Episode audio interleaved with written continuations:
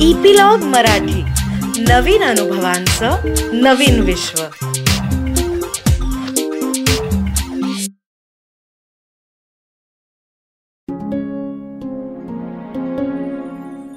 नमस्कार.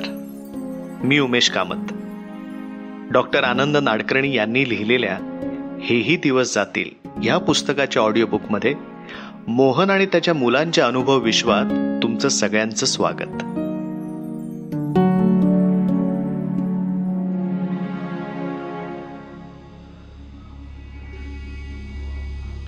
स्वतःला शहाणा समजणारा मी किती महामूर्ख. म्हणे मी चतुर चाणाक्ष जबाबदार. चुलीत घालूया हे सगळे गुण. खरं तर मला जाणवल्या क्षणी मी कोणाच्या तरी कानावर नको होतं घालायला की बोटांचा रंग बदलतोय म्हणून. अठ्ठेचाळीस तास वाया गेले माझ्या या रत्तड काढवपणामुळे. लिनी खूप चिडल्यावर म्हणते तसा पक्काऊ पोपट आहे मी. आणि उषाते किती विश्वासाने सुहासची काळजी माझ्यावर टाकून गेल्या होत्या. त्या विश्वासाला सुद्धा मी जागलो नाही. कॉरिडोरच्या ग्रिल्सला पकडून मी बाहेर पडत होतो. त्या लोखंडावर डोकं आपटावं असं वाटत होतं. मला आत्तापर्यंत कळलेलं सांगतो तुम्हाला. सुहासच्या प्लॅस्टरवाल्या पायाच्या बोटांचा रक्तपुरवठा कमी व्हायला लागलाय.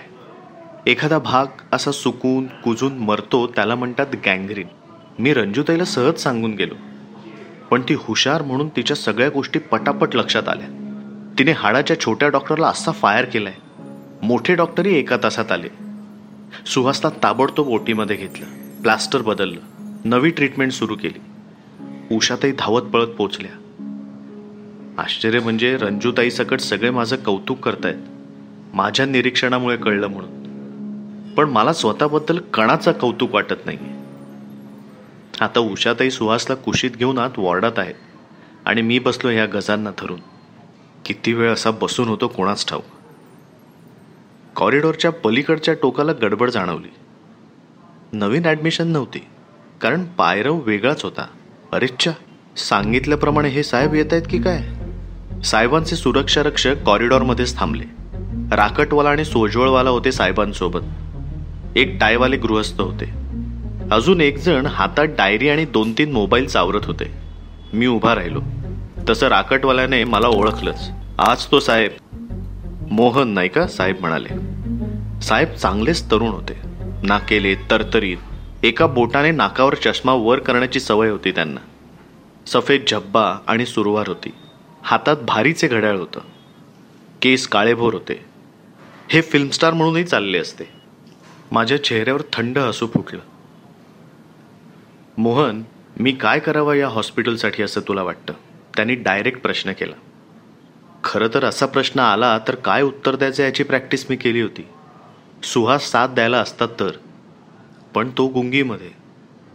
एकट्यानेच बॅटिंग करणं भाग होतं.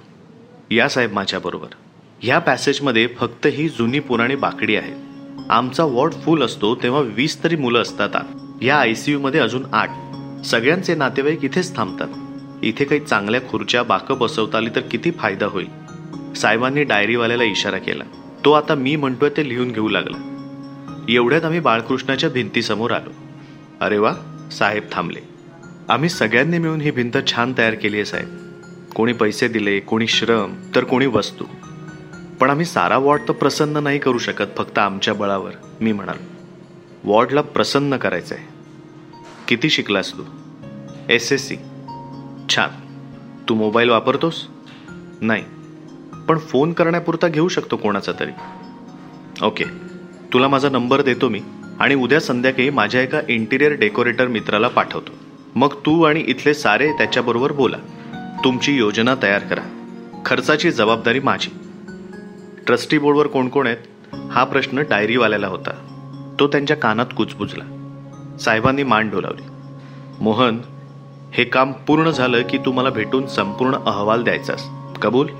आपण ह्या वॉर्डाला म्हणू मन प्रसन्न. तू म्हणतोस ते खरंय. लहान मुलांसाठीची जागा ह्यापेक्षा वेगळी हवी. एव्हाना ते वॉर्डात पोचले होते. तू कोणाबरोबर आहेस? भाऊ ना तुझा? असे म्हणत ते सुहासच्या बेडकडे आले. त्यांनी उषाताईंना नमस्कार केला. वहिनी काहीही लागलं तर मोहनकडे माझा संपर्क क्रमांक दिला आहे. हक्काने या. नमस्कार. आणि त्या क्षणी वळून ते बाहेरच्या वाटेला लागले. लोकांचे नमस्कार घेत. मी डायरीवाल्यासोबत चालत होतो. त्याने मला एक कार्ड दिलं. दरम्यान साहेबांना पाहण्यासाठी बाहेरच्या कॉरिडॉरमध्ये खूप गर्दी जमा होत होती. बाळकृष्णजवळ क्षणभर थांबून त्यांनी चपला काढल्या. नमस्कार केला. दानपेटीत पाचशेची नोट ठेवली. तिथे कोणीतरी लोकनेता हृदय बंधू अशी घोषणा द्यायला सुरुवात करणारच होते. त्यांच्याकडे रागानं पाहत साहेब म्हणाले हॉस्पिटल आहे कळत नाही. घोषणा द्यायच्या असतील तर परवा सभेला या पार्क मैदानात. साहेबांचं वादळ आलं तसं गेलं. मी उषाताईंसोबत जाऊन बसलो. त्यांना आत्तापर्यंत घडलेल्या घटना सांगितल्या. सुहास गुंगीतच होता. आपल्यामुळे सगळ्यांचं भलं होत असेल तर होऊ दे की. बरं झालं तू बोललास ते त्या म्हणाल्या. उषाताई खरं तर आपला सुहास खूप आयडियाबाज आहे. आणि आता आपलं इकडचं राहणं वाढणार असंही दिसतंय. तर मग सुहाससाठी या वॉर्डाचा कायापालट करण्याचं काम छान होईल. तो मनाने गुंतेल त्यात मी म्हणालो. त्याचं डोकं खरंच कलाकाराचं आहे. मोहन इथला मुक्काम लांबणार. पुढे घरी गेल्यावर अजून महिना दीड महिना. तुझं गावाकडं जाणं तुम्ही तो विचार डोक्यातून काढूनच टाका उषाताई. सुहास माझा भाऊ आहे. तो ठणठणीत होऊन पळायला लागल्याशिवाय मी तुम्हाला सोडणार नाही मी म्हणालो. माझा हात सुहासने घट्ट धरून ठेवला होता. तो त्याने दाबला. म्हणजे गुंगीतही त्याला ऐकू येत होतं तर. इकडे थांबलो तर नव्या मनप्रसन्न वॉर्डात आपण सुहासचा वाढदिवस साजरा करू शकू. आणि चिन्मय येईल तेव्हा ते दोघं भेटूही शकतील. अरे पुन्हा दाबला त्याने माझा हात. दुसऱ्या दिवशी सकाळपासून सुहास पुन्हा फ्रेश झाला. त्याला आदल्या रात्री जे घडलं ते तुकड्या तुकड्याने आठवत होतं. आता माझी नजर मात्र राहून राहून त्याच्या पायाच्या बोटांकडे जायची. त्यांचा रंग पुढच्या आठवड्यात कसा आणि किती निवळतो ते पाहत राहायचं. नाहीतर कुजून निकामी झालेल्या पायातील विषारी द्रव्य शरीरात पसरू नयेत यासाठी अशावेळी तो भाग कापून टाकावा लागतो. रंजूताईने मला सांगितलं. ते ऐकतानाच मी आतून बाहेरून थरथरलो. अरे आलो कशासाठी आणि झालं काय? ताई असं करायचं आहे म्हणजे पाय कापायचा आहे हे पक्क झाल्याशिवाय सुहास आणि उषाताईंना सांगायचं नाही. आणि जर पक्क झालं तर पहिल्यांदा मला सांगायचं. प्रॉमिस मी स्वतःला कसं बसं सावरत ताईला म्हणालो. आता हे सगळं घडणार असेल तर सुहासचं मन चांगल्या प्रकारे गुंतवायलाच हवं. मी ठाम निश्चय केला. आता मनप्रसन्न मोहिमेच्या मागेच लागायचं. ठरलेल्या वेळी तर डेकोरेटर महाशय आलेच नाहीत. साहेबांच्या कार्यालयात संपर्क करून त्यांचा नंबर मिळवला. दरम्यान बहुधा साहेबांकडूनही फोन गेला असणार. येणाऱ्या शनिवारी दुपारी दोन वाजता भेटायचं ठरलं. वॉर्डात काम करणारे सगळे लोक आमची मुलं आणि नातेवाईक यांच्यासाठी आम्ही रंजूताईच्या मदतीने एक फॉर्म तयार केला. मनोजने त्याच्या कॉपी झेरॉक्स केल्या. प्रत्येकाने आपल्या सूचना त्यात लिहिल्या. दरम्यान हॉस्पिटलच्या लोकांचं असं म्हणणं पडलं की जे करायचंय ते पेशंट्स वॉर्डात असतानाच करायचं. कारण त्यांना हलवायला पर्यायी जागा नाही. त्या लोकांना वाटत होतं की आम्ही अतिशहाणपणा करतोय. पण वॉर्डात काम करणाऱ्यांचं म्हणणं असं होतं की हे लोक स्वतः सुधारणा करत नाहीत इतरांनाही करू देत नाहीत. असो. सगळ्यांच्या सूचना सुहासने नीट लिहून काढल्या. लोकप्रिय सूचनांच्या पुढे त्या सूचनांना पडलेली मतं लिहिली. वॉर्डातील अपुरी प्रकाश व्यवस्था आणि भिंतीचे रंग यावरच्या सुधारणांना सर्वात जास्त मतं पडली.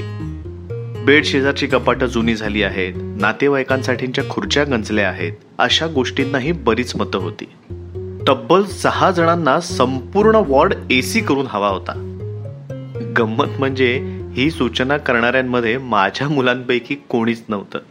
लिनीने सुद्धा माझ्याकडून तिचा फॉर्म भरून घेतला. ती आता पूर्ववत चिवचिवायला लागली होती. दोन दिवसात तिला डिस्चार्ज पण वॉर्ड नवा झाला की त्या कार्यक्रमाला नक्की येणार होती. आता ना मी खूप फास्ट मोठी होणार माहितीये का? मोठं गुपित सांगितल्याच्या थाटात ती मला म्हणाली का बरं? चेहऱ्यावर आश्चर्य आणत मी म्हणालो. अरे आता माझं हार्ट जोरात काम करायला लागलंय ना मग? आम्ही चिनूला फोन करून तिचा फॉर्मही भरून घेतला. लिनीने चिनूला सगळ्या बातम्या सांगितल्या. फोनवर गाणी म्हणून दाखवली. सुहास आणि चिनूचंही खूप गुप्तगू झालं. थोडक्यात काय ते डेकोरेटर काका वॉर्डात आले तेव्हा आम्ही जय्यत तयार होतो. या काकांचं नाव होतं राऊत काका. ते गोरटेले होते. त्यांना टक्कल होतं. छानशी दाढी होती. त्यांच्या खांद्यावर एक मोठी पिशवी होती. त्या चांबड्याच्या पिशवीमध्ये अनेक तऱ्हेची पेनं होती. वेगवेगळी पॅड्स होती छोटासा कम्प्युटरही होता. त्याच्यावर राऊत काकांनी साऱ्या वॉर्डाचे फोटो काढले. त्यांच्यासोबत ते डायरीवाले पण आले होते साहेबांचे खासगी सचिव. त्यांचं नाव होतं वट्टमवार. मी हे असं नाव कधीच ऐकलेलं नव्हतं. राऊत काकांनी आमची यादी बारकाईने अभ्यासली. सुहासने त्याच्या पॅडवर वॉर्डची चित्र काढली होती. ती बघून राऊत काका उडालेच. काय लाईन आहे या मुलाची? आणि स्पेस पर्स्पेक्टिव्ह काय भन्नाट आहे ते म्हणाले. म्हणजे काय काका? माझा बाळबोध प्रश्न. म्हणजे कोणतीही गोष्ट त्रिमितीमध्ये पाहण्याची सवय.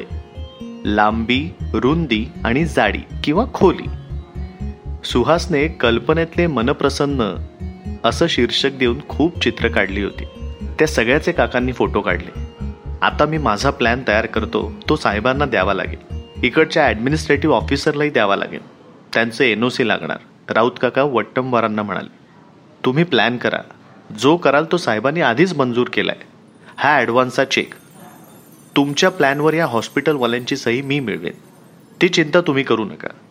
दहा दिवसात साहेबांना कायापालट हवा आहे. अहो पण हे बेड्स न हलवता राऊत काका क्षणभर भांबावले. त्यांना काय ठाऊक त्यांच्या दिशेने एक सिक्सर येत होती. आमचा सुहास सेहवाग नावाचा वाघ. काका तुम्ही म्हणालात ना की पेंटिंगची धूळ टाळण्यासाठी आपण वॉलपेपर्स लावणार? काकांनी होकार दिला. उत्तम क्वालिटी वॉटरप्रूफ वॉलपेपर्स हवेत वट्टमवार म्हणाले. मी कॅटलॉगच आणतो ना या मुलांनाही दाखवू आपण काका म्हणाले. म्हणजे त्या कामाला आणि इलेक्ट्रिकलची फिटिंग करायला तुम्हाला बेडची व्यवस्था करावी लागणार सुहास म्हणाला. हे पहा बेड कसे लावता येतील त्याच्या वेगवेगळ्या आयडिया अगदी आखीव रेखीव आकृत्या होत्या. वॉर्ड फुल आहे असं गृहित धरलेल्या राऊत काका खुश झाले. आमचे बेड्स नवे करायचे होते. त्याची तोड अशी निघाली की किती नवे आणि किती दुरुस्त करता येतील याची यादी करावी. काका वीस बेड्स नवे घ्यायचे. कशाला यादी करता आता? आय सी यूच्या खोलीत स्पेशल लागतात तसे थोडे आहेत इथले बेड. मी जरा धीराने म्हणालो. वट्टमवार तर फारच उदार मूडमध्ये होते. त्यांच्या डोळ्यासमोर बहुधा फक्त साहेबांचा खुश झालेला चेहरा दिसत होता. आमचं बोलणं संपता संपता हॉस्पिटलचे अधिकारी आणि सोशल वर्कर बाई आल्या. त्यांच्या चेहऱ्यावर फार काही उत्साह नव्हता. आमचे भोलाराम मावशी वगैरे तर त्यांच्या असण्याची दखलच घेत नाही. मी या लोकांच्या मागे मागे अगदी लिफ्टपर्यंत गेलो पण पुढे पुढे न करता. उगीच या हॉस्पिटलवाल्यांच्या डोळ्यात नको यायला. परत वॉर्डमध्ये आलो तर आप क्या इस वॉर्ड के लीडर साहब है? सनाच्या बेडवरून आलेला आवाज. नाही तो मैं तो सिर्फ आप सबका दोस्त हूँ. तिच्या बेड शेजारच्या स्टुलावर बसत मी म्हणालो वो तो मैं देख ही रही हूँ. पण मला खूप कंटाळा आला इथे ती म्हणाली. थोड्या दिवसांचीच बात आहे. तुझ्या रक्तामधली साखर स्थिर झाली की घरी जायचं? मी म्हणालो. सच बताओ इथे ॲडमिट होणारे सगळे घरी जातात? क्या यहाँ से अल्लाह को प्यारे हो जाते हैं? ती म्हणाली. असा प्रश्न ती विचारेल असं वाटलं नव्हतं मला. उत्तर देणं भाग होतं. मी आता इतके दिवस आहे इथे पण अजूनपर्यंत मी तर सर्वांना घरी जाण्यासाठीच निरोप दिलाय मी म्हणालो. मी ॲडमिट झाले ना त्या दिवसापासून मला रोज रात्री स्वप्न पडतंय. मैं मर रही हो. मग एकदम जाग येते. खूप वेळ छाती धडधडत राहते. मैंने अब तक ये किसी से नाही कहा. मला सांगतेस ते चांगलंय.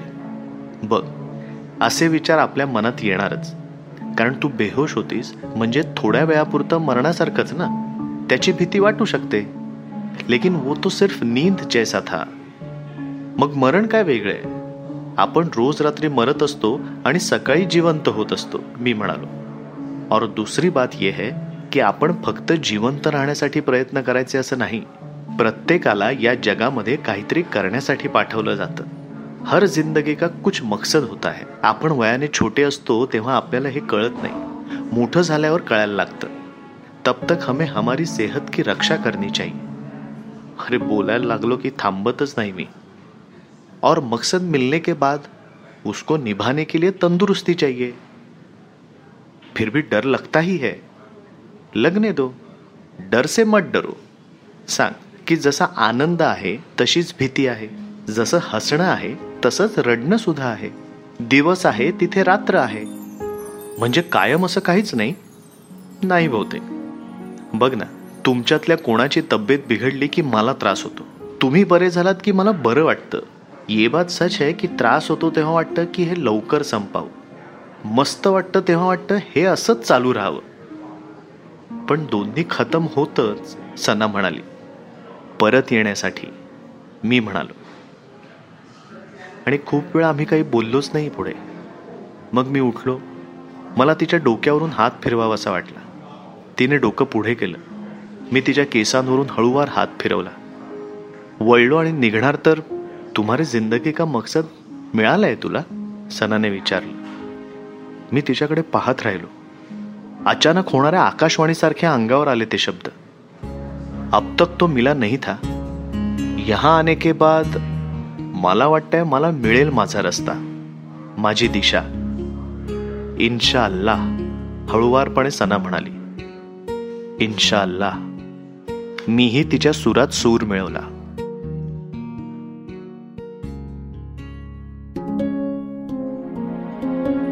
आजच्या या अनुभव प्रवासाचा थांबा इथेच.